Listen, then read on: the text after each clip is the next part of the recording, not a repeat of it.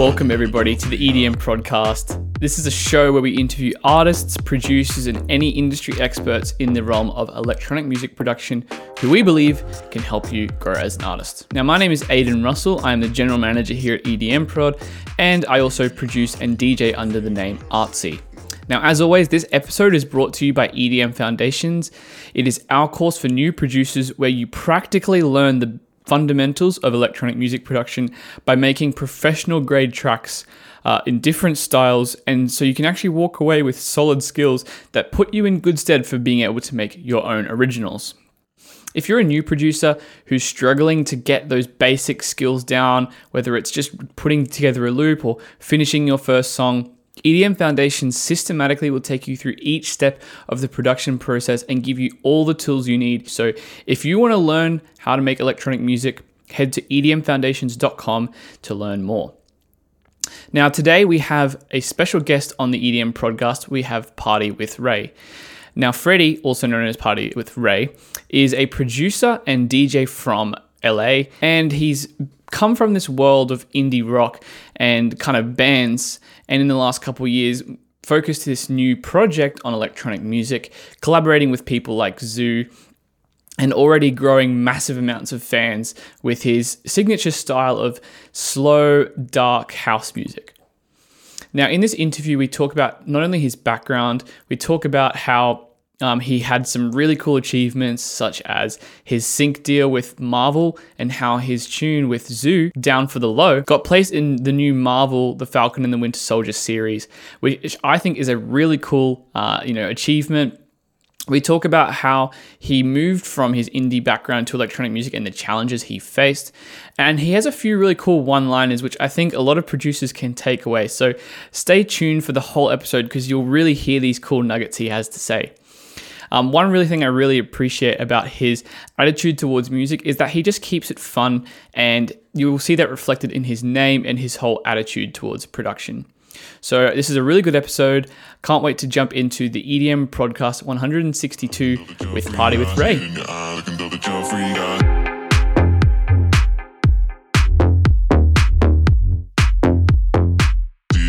Right, everyone, welcome to the EDM Prodcast. Today we are joined by Party with Ray. How's it going, man? Good. Happy to be here. Awesome. Good to have you on there, man. And it's uh afternoon there, so you're just chilling, chilling out, enjoying things. Yeah, having a little drink here. You know, it's the evening time, so nice, nice. Um, you been up to much this week?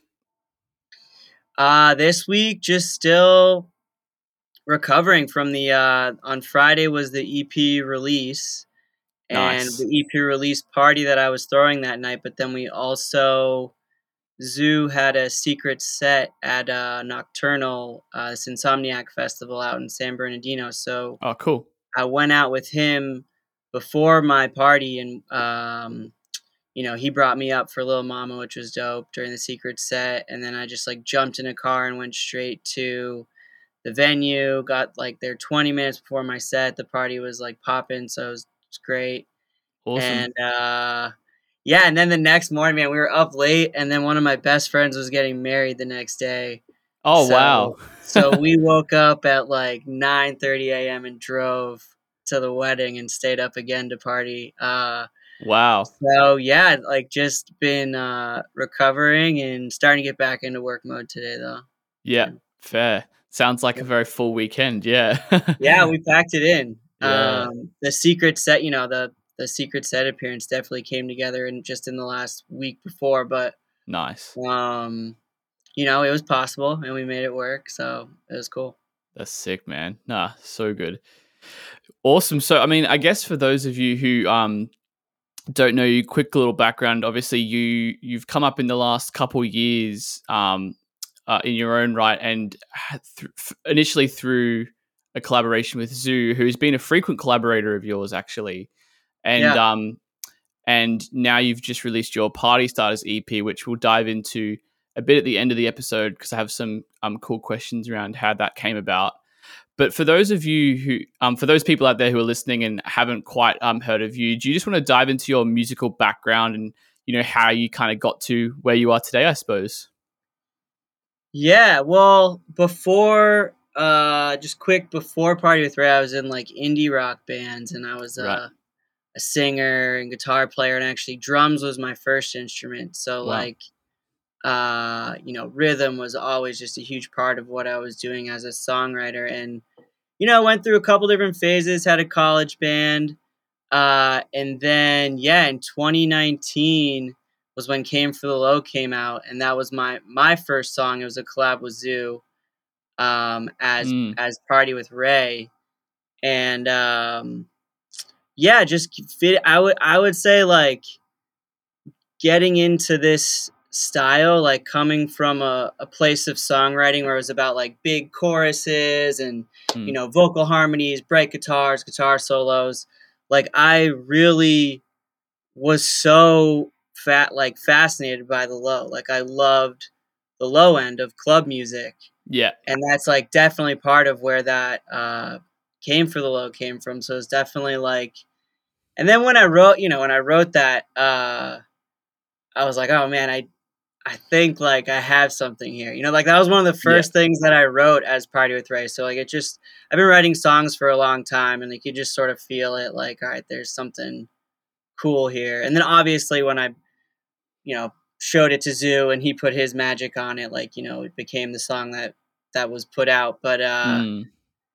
but yeah, like really, uh, I've been making music for a long time, and it just sort of let this this project like come about pretty naturally. Um, Yeah.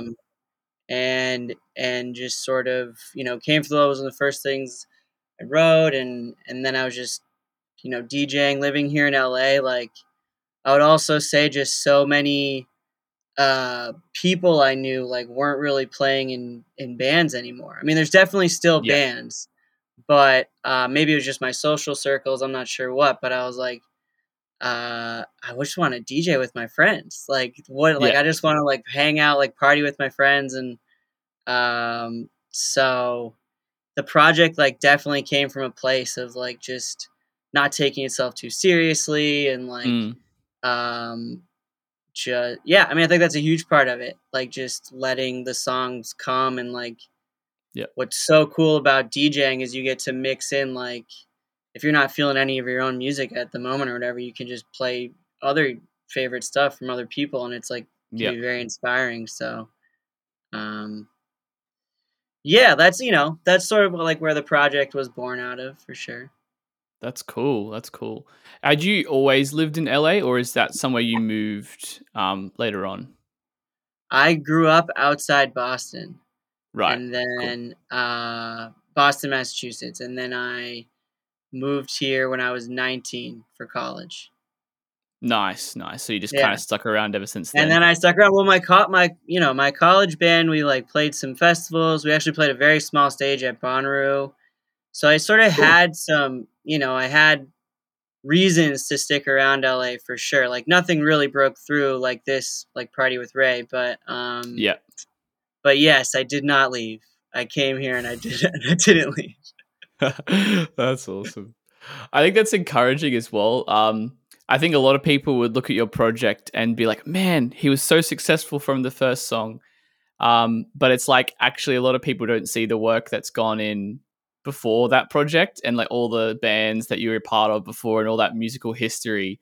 Um, I find a lot of you know artists change their styles a bit and they start this new project which does become successful. It actually has been so many iterations of other stuff before that. So that's um that's really cool to hear. Like the long, I guess the longer version Yeah. of your, of I think journey. it kind of has to be. You know, I have just like a lot of friends, uh, you know, living in, in a city like this for sure. And Mm, so much stuff that has to go right.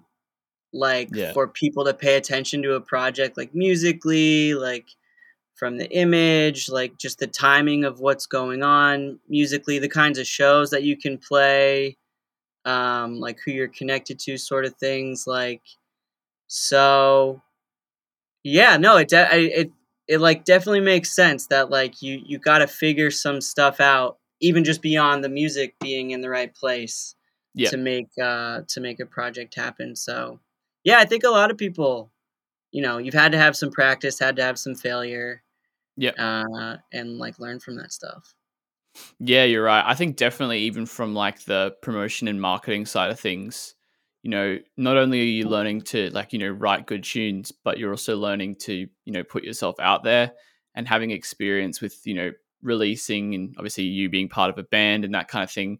It's like it puts you in good stead for when, you know, for now. And then you, all right, I've done a bit of that stuff before. I've released music. I know how this works. So it's like I can actually, you know, have have some like choice in how I present myself as an artist um, on top of just the music itself as well, which is really cool. And I think one thing with you in particular is your name is particularly cool. Like it's a bit it's a bit different. You know, it's as you described, I think in your bio, it's like hashtagable. Was that like a deliberate thing you did when you came up with the name? Yeah, well, I think I mean the name totally just comes from like not you know not taking itself too seriously, but I think that mm. was like Okay, this is Aiden from the future here, and I just wanted to quickly let you know that what you're about to hear slash see is actually an earthquake that happened here in Melbourne while I was recording this episode with Party with Ray. Uh, it's kind of funny. I decided to leave it in for a bit of a laugh, but you'll see the background starts to shake, and I kind of freak out for a bit, but afterwards we get on track. So uh, yeah, enjoy. A really important for me thing for me to stay focused on because I was like, man, if we're gonna be like DJing, playing like dance music, like it's got to be a party, right? Like, you don't want it to be too serious. So like the name uh Ray, like like Starbucks got my name wrong. Yo, like my there's an earthquake. Oh. Oh. Yo, okay, we shit. Can... Hang on. yeah, yeah, no problem. This is in Australia, man. There's never an earthquake here. Hang on, just let me check my wife. One sec, man. Yeah, yeah, go ahead. Yo, sorry, man. That was so trippy. wow, no, I could see it. That's uh, that was seemed pretty big. Yeah, man. Wow. I've my wife um because we're when you're near New Zealand, obviously in Australia here, and uh, um, they get earthquakes all the time, but we never normally get them here. So, dude, that was wild. um, I'm glad it's all good though. Sweet man yeah, we're um, talking about like it was, you know, inspired by you, like just not taking things too seriously. I think. Yeah. So like the so my my real name first name is Freddie. Uh, yeah. And I I went to Starbucks, and you know how they always get people's names wrong.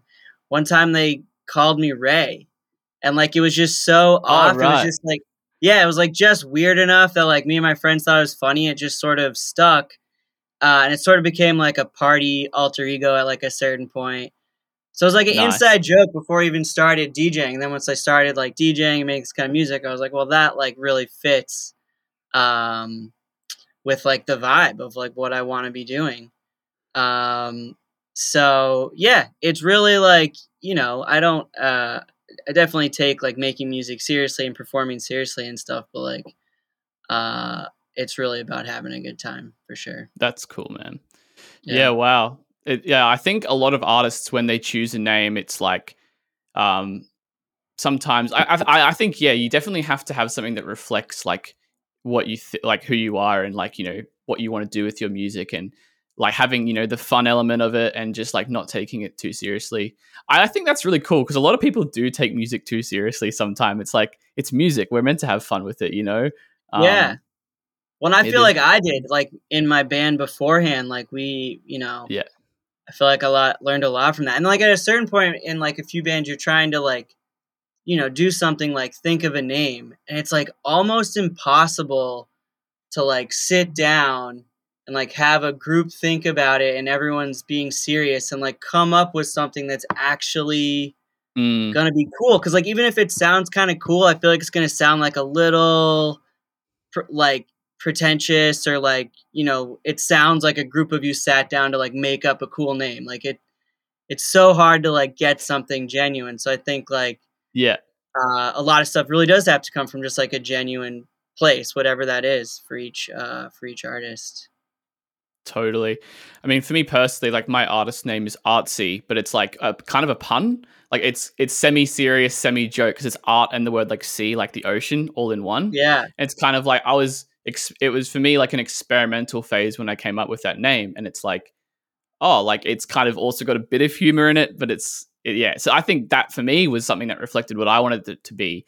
but um for each artist you do need to kind of go out there and find Yeah. what that is for you without overthinking it yeah Yeah, and well, like what I think I didn't realize before when I was like when I was younger in the, the other projects is like you do have to live with it. Like you have to own it. Like whatever the name is, whatever the image is, like you really do have to like be that. Um Yeah. yeah, you got to be comfortable with it, right? Like you got to it's got to represent you for sure. Exactly, man. No, that's cool. Um, and then one thing, I guess, so you you kind of got into electronic music through the circle you were in. Um, I'm curious because ZHU specifically has been kind of this elusive character, and like definitely someone who like you know has a lot of mystery surrounding them. So how did you come? How did you actually meet them, and how did that? Yeah, how did that whole process happen? Well, we uh, went to school together. So I Oh, we wow. knew e- yeah, we knew each other. We were both music students um, in college. So That's crazy. Yeah, and we like wrote some stuff before. He actually there's like this old old remix he did of my old band. Like it's very funny, like going back and listening. Um, so that was like when we were connected, but like at the at that time, there wasn't a lot of crossover in the styles we were doing, and he wasn't even making stuff like he's you know like Mm. he makes now. So he was, you know, it takes time to find yourself for sure. I mean, I think that's also also part of it. Um, Yeah. and yeah but anyways when i started like 2018ish is when i started making more electronic or yeah electronic leaning stuff like dance house music um Yeah. that's when there was like opportunity to um for us to collab you know actually collaborate um and i honestly i think came for the low was like the first thing that i showed him also so it was also Yeah. um so yeah you know we've just known e- and i think like when we work like we it definitely is beneficial that we can hang out Mm. without having to feel this pressure to do something because like yeah. uh, again in this sort of like not you know like letting things flow letting things happen whatever you want to call it um you, like we just sort of hang out and wait till we're inspired like talk about music talk about movies whatever it is uh like maybe Yeah. watch some stuff on youtube you know like um Nice. so i i do think that like um you know and the people that i collaborate with for sure like having that that friendship part helps um things like be more open creatively That's cool, man. Um yeah, I totally agree. Like having having long-term friends who you can write music with because you understand each other and you and you can like understand how people work and their personalities and there is definitely something special. Like I have a couple friends who who I definitely have similar experiences with. Even if they're in slightly different genres and stuff like that, it's it's definitely like something something special, especially in comparison to like I guess collaborating with someone over the internet or just someone you haven't really met before. Um, yeah, yeah.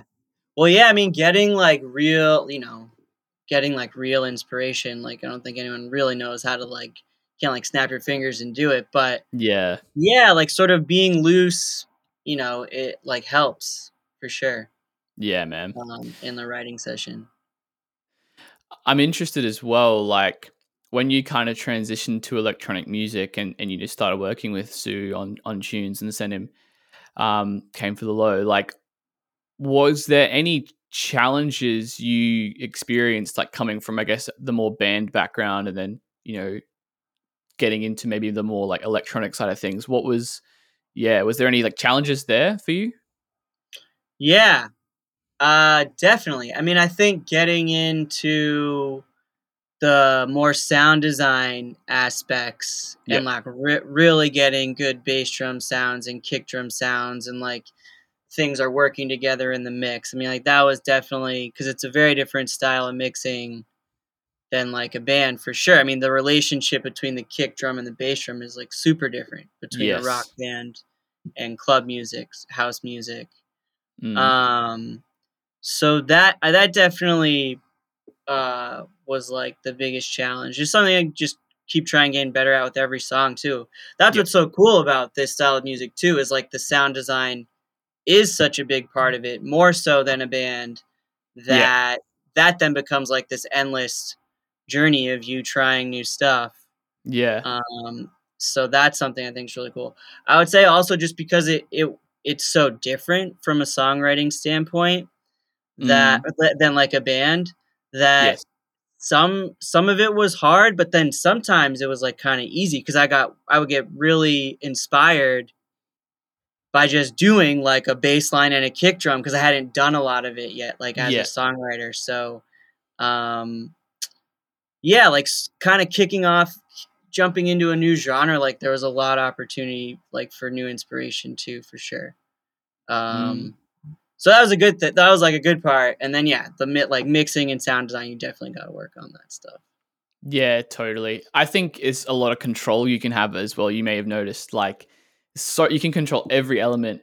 I think, whereas in a band, you know, you you kind of you record it, you can do a bit of editing afterwards, but you know, it, there's there's a limitation there. But with electronic music, you can just endlessly tweak stuff uh, into Yeah. oblivion. Yeah, and like percussion elements become like hooks, or they can, or like yeah, like every every element matters so much in um you know house music and electronic leaning music uh Mm.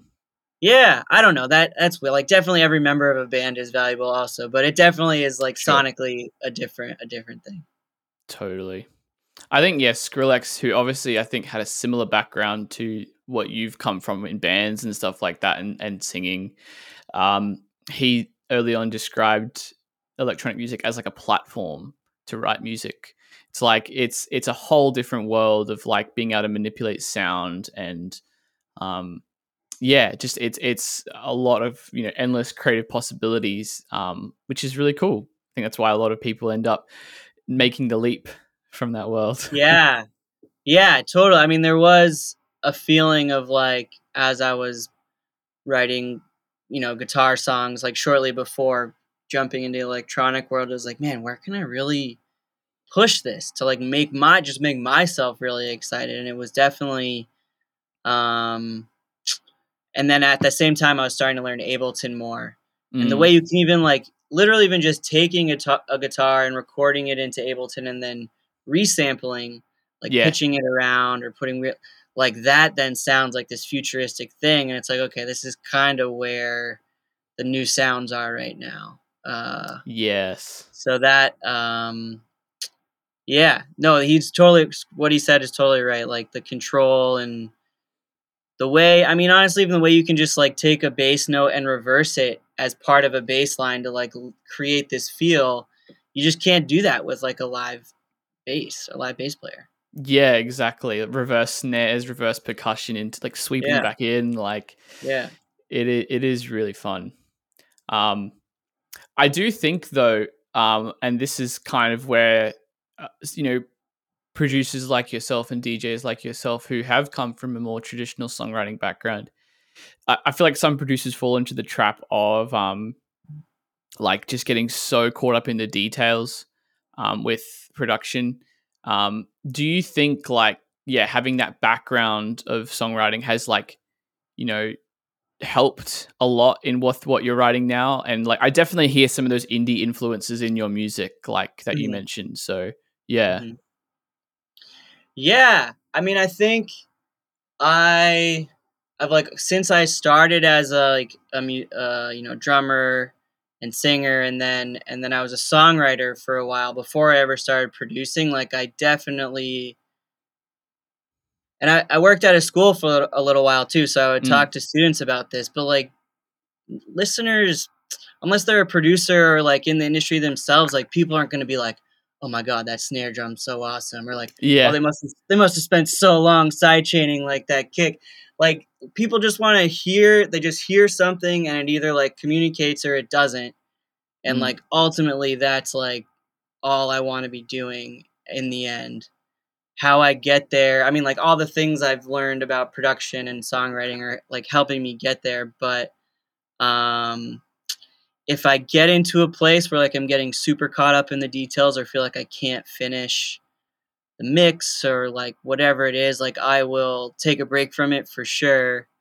uh, like maybe show it to a friend or something like that. Just get some fresh ears, or honestly, even like listen, like in the room with them, so I can see how they react to stuff, um, and try and regroup, regroup that way. But definitely, if you're getting caught in the details and you're on like hour two of like EQing anything, you should probably just call it.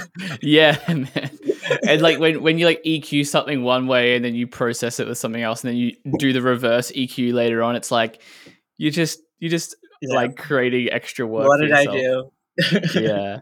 I also feel like, yeah, you're so right about feedback. Like when you show it to someone else who like can provide like a more overall objective, like how does the song feel perspective, it's like mm sometimes the solution is more simple. Like I'll be tweaking like a snare EQ or something for ages, and then they're like, dude, just I don't know, the snare sounds weird. Just change the whole thing instead of like making what's already bad try and sound okay. Just yeah, just take a simpler solution, you know. Sound selection is so so important. I mean, that was like something mm. I definitely learned like a year in or a year and a half in was just put a new kick drum in. Like, what do you yeah. You don't need to keep EQing. Just just you got a bunch of other kick drums in your library. Yeah. Um, that's yeah, it's definitely a much better solution most of the time. Yeah, hundred percent. That's it's a golden piece of advice. I feel. Um, yeah, man, that's cool. Um, on the topic of production, like as well, yeah. So obviously, a lot of your sound is that kind of slower BPM driving house with a lot of bass influence um, in terms of sound design. But you also have these really cool like vocal hooks, like spoken word or sometimes like you know sung vocals. Do you normally like start with a vocal hook and build the track around that? Or does it kind of come in later in the process? Um, I'm curious because it definitely feels like that's a like a f- major part of your sound. Yeah, it definitely, I mean, it definitely is. And like I would say, just like drums, bass, and the vocals are like the core or like the foundation of all the tracks. So mm. I, I, I don't necessarily start with any one of those, but mm. every song starts with like one of those, you know, one yeah. of those three things. And then it's about making them work together to kind of be like one instrument, like just, yeah. you know, just accent each other as much as they can. Yeah. Um, it's great when like a really catchy vocal phrase like just comes to me and I just like get to like sing it into my phone and then like make a song out of it. But like I'm not so lucky that that happens all the time, you know. So yeah, sometimes I got to just make a beat and like get inspired uh, from the beat. So, uh, but definitely always starting with drums, bass, uh, or vocals. That's cool. So a lot of them are you just recording into your phone and like processing it and stuff. Some of them, uh, yeah. honestly, like really did like the demo demo thing recorded into my phone or just into the laptop microphone. Yeah, was better. But was be- I tried to re-record. You know, you try to re-record stuff just to see. Um, but they had this quality about them. And then also, I'll say with the with the vocal pitching that I do, it the way the vocal ends up sounding after I've pitched it around and and affected it is like so specific to how my performance was and right. to like 100% recreate that is like very very difficult yeah um so then it's also like well you know my first performance was just better yeah um and and then yeah but then with like you know saturation eqing some layer some slight reverb or maybe like a high layer of reverb you know mm. you can make it sound um good. And then you can also make like the sort of AM radio lo-fi quality sound very purposeful also. Um, yes. Um, so then it's like, all right, well, that's like a, a characteristic now. So then it's, uh, you kind of, you know, make it work for yourself. Mm. I've been thinking about that a lot lately because I've heard a lot of producers um, come on. I think I was talking to, I don't know if you've ever heard of a guy called Jafunk. He kind of makes like funky, soulful, slow kind of music, house okay. music. And um, I was talking to him, and he also sometimes just records stuff on his phone and processes it in Ableton and stuff like that. And it's, I think, I think maybe it's like a almost rebellion against the perfection of like other processing techniques, it's sometimes nice to throw in something that's a little more raw. Um, I feel like it's also like once you throw something in and it's in the tune, you kind of get attached to the way it sounds, and you're like, I just kind of want to keep it in there. Like, it's definitely a totally yeah, and you definitely have to be careful of that also, like demoitis or yeah, you know, just getting attached to the way it sounded. Um, but I think like as a you know starting like you know as a singer in the studio and now being more of a producer like the performance it like definitely is the most important thing so if you're just mm. like loose vibing into your phone you get like a good rhythm or like you're just the way you enunciate things just like has this looseness um or like just this genuine performance like and then you go into like into the booth put the headphones on you're like all right i'm gonna do it for real now um, without trying it all, you can kind of like get in your own head and like try too hard or, you know, um, so, so yeah, you know, if you just capture that performance that you need, um, mm. and it just happens to be the first like demo take you did, then, um, just being able to recognize that like is definitely helpful because it can be that first one, but you know, a lot of people do re-record stuff in multiple takes and things like that too. For sure. It's also like for me personally, real quick, what why I have my microphone obviously set up for like podcasts like this so I can record my voice, but it's also nice because I can just record into this mic and for me, I can do it while I'm sitting down and producing and I actually feel like I don't overthink it then. And I just sing based on the feel. And, and i'm still experimenting with singing. Like i'm i've been on and off with my voice ever since i started producing music and i'm not sure if i want to sing on my tracks or not. But i do feel like having the right mindset when you sing is absolutely crucial. And if you overthink it which i often do you you don't actually end up sounding as good as you want to. So yeah huge. singing's hard. I mean singing's yeah. definitely a mind game. Mm. um mm. yeah so there's definitely something to that.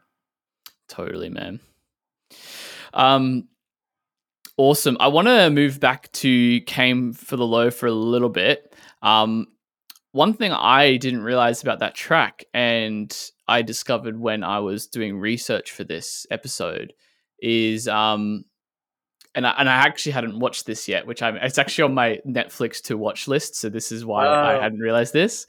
But uh, yeah, it got in the Falcon and the Winter Soldier, which is I think yeah a really really cool uh, achievement for you guys um, for both you and ZHU um, do you want to dive into how that like sync deal came around and yeah what was that process like well it was crazy that it mm. happened mm. um, yeah. i'm a huge marvel fan so that was like really out of left so basically i like they just asked us like i don't think we can I don't know who who's big enough to really be pitching. Like Marvel is just so big. Like yeah, I think they they probably got to ask you. So uh, they, you know, they reached out to us. Like, luckily, I mean, I think it was definitely connected with like, like the city was called Lowtown mm. in the scene, so there was a connection there. Um, but the vibe of the song definitely fit the scene really well too. Um, so yeah, we go. You know, we got the offer. I of course was like this, like hundred percent. Like I'm really obsessed with Marvel stuff. Um, and like the night, and then you know, like like there's a couple weeks you're like, all right, it might happen, it might not. then you find out that it is happening, and then you're like, well, I wonder how like prominent it's gonna be. Like maybe it'll just be in the background, like people won't even really notice, like whatever. And then it ended up being like a pretty big part of this club scene, and like that scene got turned into a meme uh, yeah. with Zemo, and it was very surreal. I mean, like, um, and me and ZHU are officially part of the MCU. Like, we're on the MCU Wikipedia or like wiki page, which is like very surreal to me, also because crazy. Like I said, I'm a pretty pretty big fan, so um, that was just so cool. And that was like coming out of the you know the pandemic was very hard you know, for pretty much everybody. Mm. Um, mm. Took away a lot of momentum, like tour dates, things like that. Um, so that that Marvel Sync came like sort of as things were just starting to open back up here, like maybe a, a month or two before, like some shows, you know. Um, yeah. So that was just was just so cool. That's um, amazing. Yeah. Wow. Yeah, it's crazy in being in the in the that's where I came across it was like the MCU like wiki or whatever was like, oh, your name's actually in there. That's really that's crazy. Yeah, Um, That that's really cool. I also think a lot. The funny the funny thing is about that is a lot of the time, like with as you mentioned, it's really hard to like pitch a company like Marvel. Like, what the heck? How are you going to ever get your tune on on something like that? But oftentimes, like it's when your music connects with a person, and that person maybe just happened to work at Marvel and was like, oh, "I heard this song the other day. We should use it for this scene um, that's coming up." Like those kind of things can happen. Um, I think like as you know artists we we create like fans but we never know who those fans are that fan could be some person who runs this thing or runs that thing you know and yeah, may- maybe that was the reason the opportunity came around who actually knows in the end i guess right yeah, totally. I mean, I and I like right out of college, I worked at a a publishing company actually Mm. um, part time, and like we, my boss just used to be like, I was like, "What's the best thing you can do to get like your song placed?" He was like, "Have a hit song." Mm. I was like, "All right." I mean, that does make sense. Like, yeah Uh, so, you know, like a real like you, you are you definitely got to be out there working your music. You got to have like a team, or if it's just you, whatever it is, like you definitely got to be promoting yourself, Mm. uh, promoting the music. But you really want like the music. Try to trying to be making music that does connect with people to a level where you know they'll they'll want to use your music for things or they'll want to come to the shows like all that so um yeah you know that but i think marvel's you're right. Like marvel's definitely just so big that it's like i don't know how you could really i mean there's uh, some artists that are big enough for sure but you got to be pretty big. Yeah. That no that's so, that's so cool. I think i remember um a similar thing back in oh, i can't remember the name of the movie now. It was i think it was like a disney or pixar movie but skrillex was in it and he was actually in the movie djing. It was like an Uh, animated movie. Ah That's I, cool. all I remember is this big monster dude and it's like in a video game kind of movie i can't remember what it was um oh that might have been i haven't seen it that sounds like wreck it ralph yeah yeah that was it wreck it ralph okay Yeah, yeah, similar thing. Like I guess actually being in the his song was in it, but he was actually in it too, which is Yeah. And it's really cool. I mean, the thing that becomes like cool and sort of trippy about that is like you then like are real in a world that's not real. Like you're in Mm. this like you're like a character but yourself sort of in this world like it is um overall it's just cool though. Before I Yeah. get too, too trippy about it. yeah, yeah, it is, man. Oh, that's so cool.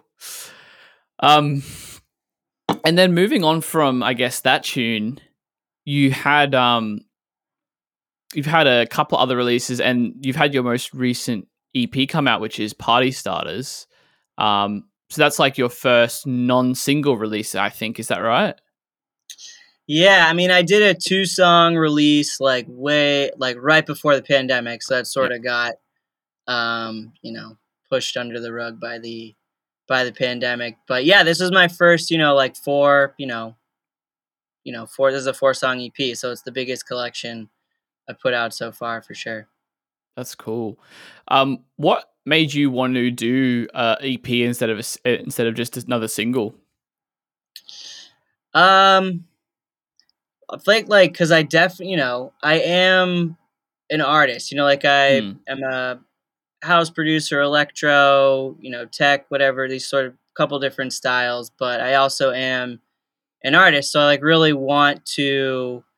And as live shows have, you know, I got to play Red Rocks back in May, and like sort of start to bring people into my world with the live show.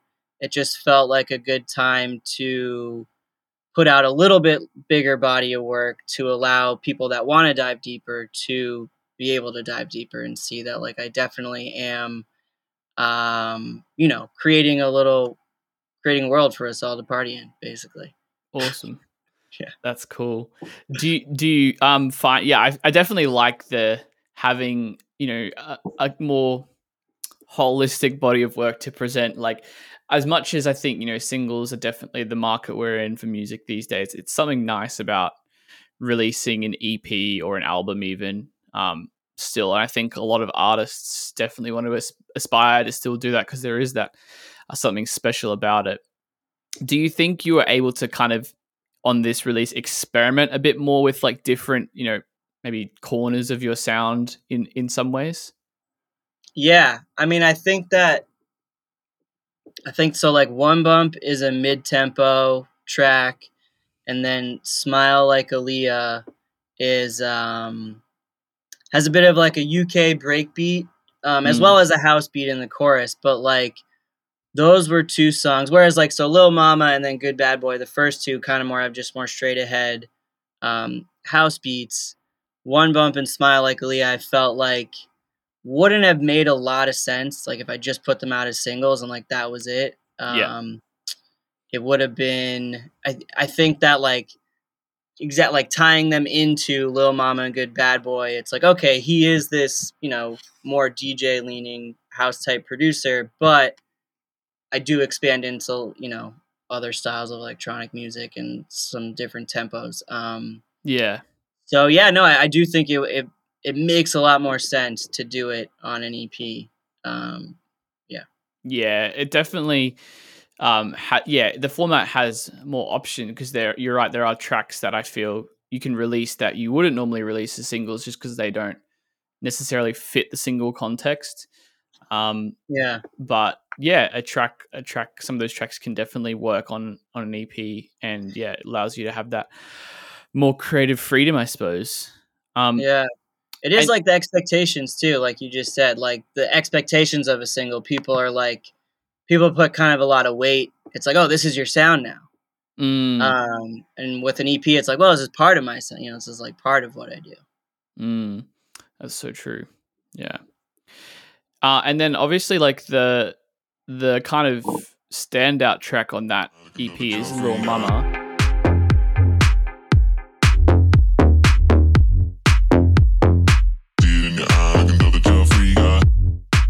Was there any particular process that you had for that track uh, that you yeah did or yeah how did that one in particular come around? That one uh, did start with the vocal. Okay, that was one of the few where like that hey little mama won't you come in next to me? Like that i don't know if i was like leaving a club one night or what this was i wrote it like early on and i wrote it around the same time as came for the low actually. Wow. um and and yeah so then i i had that vocal pitched it down. That was kind of one of the first times honestly it may have been the first time i figured out the vocal style also where i sing i sing slash rap kind of monotone Mm, and then I pitch it pitch it down all together and then from there like pitch it around to create a little bit of a melody so it's not literally just monotone yeah, um, right. and then it also makes the voice sound a little bit different because it's not like me going hey little mama won't you come next to me it's like ableton's pitching tool is creating that cha- uh, tonal change Yes. which sounds different. So um, that that definitely started with the vocal like that, and then it was like, all right, just let's m- let me just create a bass line that like brings this vocal out. Mm, Um, and then actually, when I showed it to ZHU, he actually took like one or two notes out. Like the, my bass line was a little bit busier. And he took like one or two notes out because like the space in the drop is like just so cool. yes. Um, so that was um, just part, you know, part of that process for sure. Mm, yeah, it's funny how subtracting things is like adding.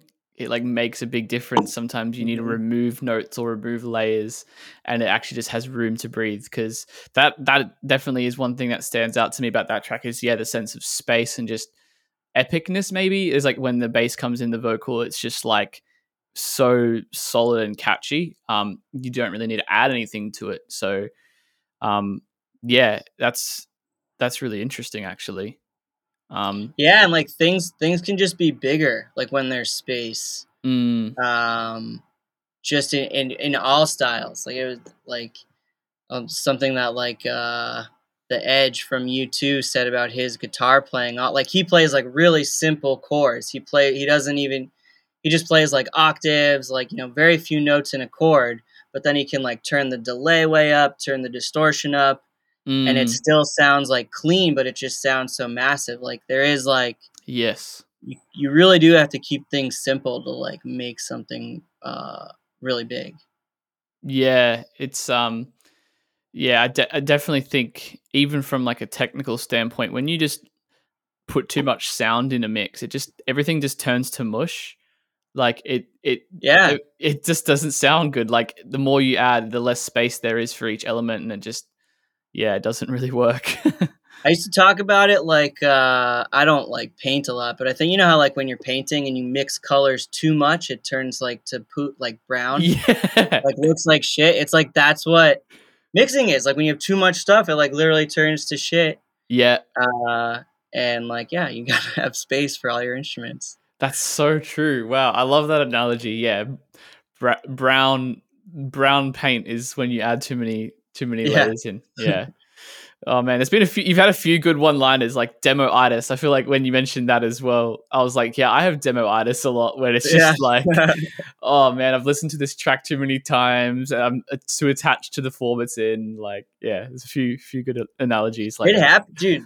yeah, You really do have to just take time from stuff. Like yeah, yeah, it's crazy. yeah, man. It's uh, it's good. Um, awesome, man. So yeah, you've had that come out that EP. Um, I suppose um, going forward now, like you've um, mentioned before we started recording, that you have a few shows coming up.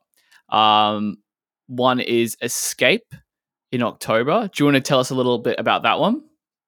Yeah, so this is um, Insomniac's big Halloween festival in Southern California, and uh, it's my first uh, main stage play, which is very very cool. So I'm playing on the main stage at 5 p.m. on Saturday, Awesome. uh, the 30th, and I don't know. I just feel so like so honored to be on the main stage. Like the lineup is crazy. You know the people that I'm playing on that stage with, and um, you know going to college here, like in you know in LA, like Escape was just like such a big deal. So um, I'm very very excited about that for sure. That's and I'm just awesome. think I'm finalizing my costume now. That's like the last piece of the because it's a Halloween festival. I gotta have a good uh good costume that still looks fashionable. You know. Awesome, awesome. We'll uh, we'll let everyone who's going to go to that show um, wait to see what that is because that'll be Yeah. that'll be exciting. Oh, awesome, man! That'll be fun. And then you've got another one also in October with um, Black Caviar on the second in San Francisco at Temple. Um, yeah, do you want to tell Yeah. us a bit about that one as well? I mean, Yeah, I mean, so this was a show. Black Caviar and I had a couple shows scheduled um, right, you know, right before the pandemic hit. So this was one of those that has finally been uh, rescheduled and yeah, um, yeah, San Francisco Temple. I haven't been to that club before, but San Francisco is like such a dope city for house music and dance music, and um, it's definitely going to be a great show. Uh, I think like Black Caviar, you know, I, musically Black Caviar and I like definitely fit together, so it's going to be a fun night. Mm. Um, yeah, just looking forward to ha- really happy to be playing in San Francisco. Um, it's my first time as Party with Le- Party with Ray playing in San Francisco, so um, I know there's a couple people I'm going to see out, so it'll be very cool. Awesome, man. I'll uh, leave as many details as possible for both those in the show notes so people can go check them out if you're in the uh, California region. Definitely go Yeah. see those. Um, apart from those two, what are you kind of planning over the next, you know, six to 12 months? Like, do you have any ideas or goals or plans that you're you're thinking about? Yeah, I mean now it's just like on to the next, you know, on to the next song uh, in a couple weeks or months, whatever. I mean, they would definitely put a lot into this EP release, so we're gonna let it Yeah, sit for a little while and you know we got a couple videos coming out um but yeah no i got like a couple remixes i'm really into there's a couple new songs i have that we're just you know figuring out when to put them out who to put them out with Yep. Um and that you know that and then just uh, there'll be more shows you know early 2022 i mean we'll see you know fingers crossed everything with covid keeps you know getting better but uh um i'm very very excited like just in general the the live show i think not being able to do it for so long. Like I, Yeah. I came for the low came out just a few months before the pandemic, so I never really got to play a lot of shows and like develop Mm. the live vocals that I'm doing now with the dj You know, like that's oh, part of awesome. um, my live show. So then at at Red Rocks back in May, we got to do this full live show setup for the first time, where I have like you know a mic set up at the front of the stage. So I sort of you know I I'm DJing, but then I come up and I and I become like a front man of like Awesome. an indie band, you know, or whatever, you know, just of a band. Yeah. Um, and like perform the songs on the mic. I have a really cool vocal effects pedal actually. Yeah. The Roland VT4. Ah, sick. Nice. great uh great for what i'm doing just pitch shifting and some auto tune um and yeah so we got i got to do that full live setup at red rocks I mean, it was a great stage big stage to do it on and you know i've gotten to do it a couple more times we'll do it at the festival so i'm definitely just looking forward to developing that more because that's definitely a big part of um of the project Totally, man. It, and having that, you know, distinctive element about a live show, even like, you know, and you don't have to make it complicated. Like you can still have it very DJ based, like, you know, you are are doing yourself. That can be, you know, just nice. People remember that little extra nice thing about it. Um, that's really cool to hear that you're doing your vocals live as well. That's awesome. Yeah, it was definitely like um you know, I was like I was the singer in the in the bands that I used to be in and I was Yeah. the frontman. So I sort of I was like, why can't I do this? And then I was Yeah. like, well, I think I you know, like I think I can. Uh, Totally. And and then it worked. You know, like the crazy thing about the Red Rock show is like I had never done it like that before. I had done a different version like two or three times in clubs with like the mic right next to me at the DJ booth, but it wasn't really what I was hoping it would be. It didn't. Um, I felt like we needed to make more of a a thing, like a moment of me like coming out from behind the decks and becoming a, a singer Yeah. um, type of thing. And yeah, for Red Rocks, was like really have no idea how this is. Is this going to be received well? Is it going to be like weird? And then like it just, it definitely came together in the way I was hoping, where it's like you're DJing, you're connecting with people with the music, and then just for a moment you come up and you get like a little closer to the audience. You can like talk to them, you know, sing a little bit, and uh, it definitely feels to me like it adds, um, you know, a little more connection to the crowd. Yeah. I love that, man. Um, sweet. Well, everyone who's going to go to going to that show will, uh, yeah, those shows will have something to look forward to. That's awesome. Um, awesome, man. I have one last question. Um, and this is kind of someone I'm a- something I'm asking everyone who comes on the show at the moment, and it is a Mhm. little controversial, but in terms of like, I, I believe you know when we you know grow as artists and stuff like that, we all make mistakes uh, and we all learn from those mistakes. But if there was one thing, um, if you had a time machine, if there's one thing you could Mhm. go back and change, what do you think that would be for you? Uh, I think it was like uh, something to do with. It's with a bit hard. the- Sorry to take. Yeah, free no, no, take no, your no, time. I really, I really like it. I, I Yeah. think it's a good because it's important. Like I was, you know, you got to learn from failure for sure. Yeah, Um, I would say for me, I had this this innocence coming into the music industry where like I just genuinely love music. I loved playing music, and like I was like, oh, like just peace and love. Uh, you know, just make music, be happy, and like people will connect with. Um, or let's say business people will, will work with artists that they really believe in, and then um, it's like no like ultimately like this thing has to make money somehow or like Yeah. connect with an audience to a level where where they will pay to hear the music pay to come to shows and like there was some heartbreak that i felt early on when like i faced rejection um not understanding that it wasn't that people were saying like you're a terrible songwriter you're a terrible frontman, like whatever it is. It's like literally like we don't think we can sell this right now.